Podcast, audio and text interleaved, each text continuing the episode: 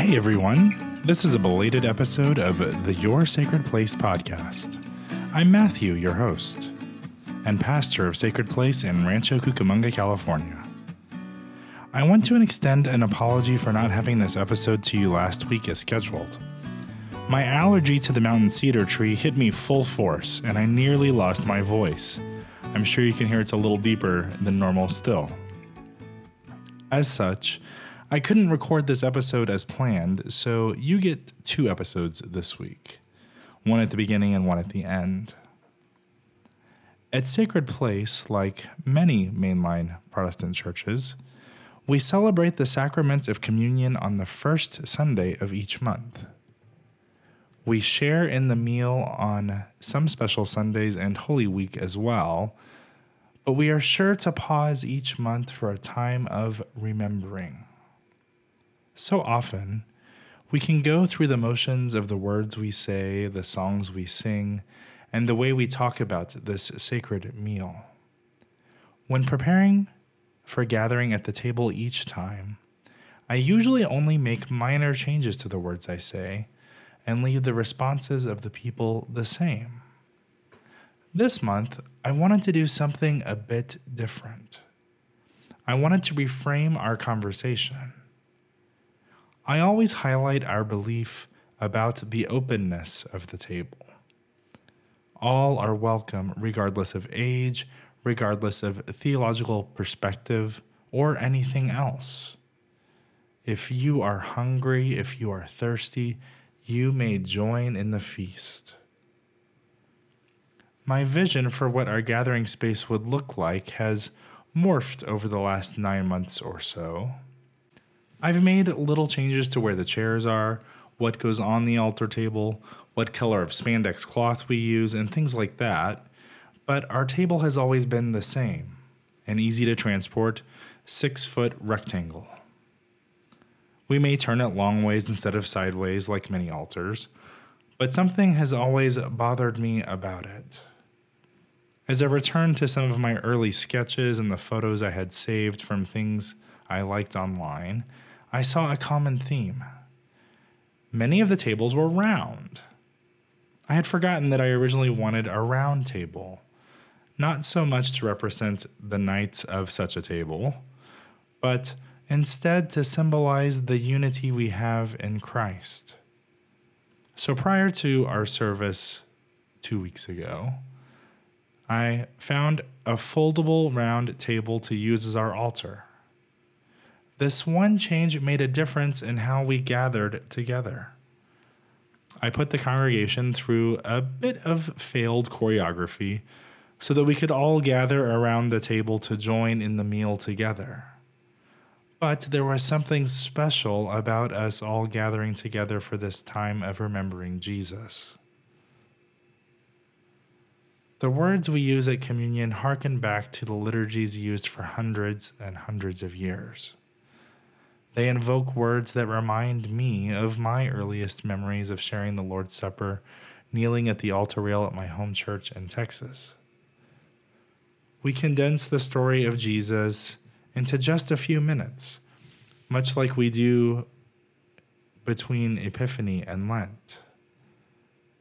These seven weeks or so span Jesus' life from birth to his preparation for death and resurrection. Christians have a really bad habit of focusing on the sacrifice and death part. Don't get me wrong, Jesus' sacrifice and death are really important parts of the story. But I think to only focus on the end of his life neglects that Jesus lived. As Rachel Held Evans says, a lot of times people say that Jesus was born to die, but I think he was also born to live. It is through his life that we see how we are to go about navigating our world. Jesus shows us daily what it looks like when God is living among us. And so often, it was with the poor. It was with those called other by the mainstream religious culture. It was with those he pushed to the margins of society so often it was very unlike the way most people who call themselves Christians live, including us. This week, I have seen the division in our country grow. Growing up in Texas, many of my friends and family are a bit more conservative than I am, to very much more conservative than I am. They have the privilege of living somewhere where they get to be the majority. I have privilege of my own, but I have also experienced firsthand what it's like to be someone on the margins, something I talked about last week. After the controversial State of the Union address last week, there were comments flying from people of both dominant political ideologies about the content of the evening from the president's words to the responses of those who had very different beliefs from him. His words have been fact checked, statements of protest have been mocked, turned into memes, and demonized. I personally tried to step in and reframe some of the negative comments from family members.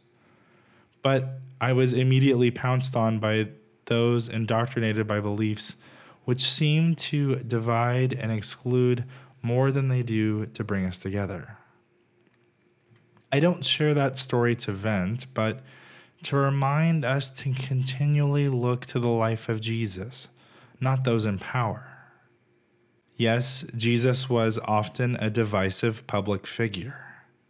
He turned over the tables in the temple, but he did so to stand up for those who were left out of the common life Jesus shows us that the way of love leaves no one out.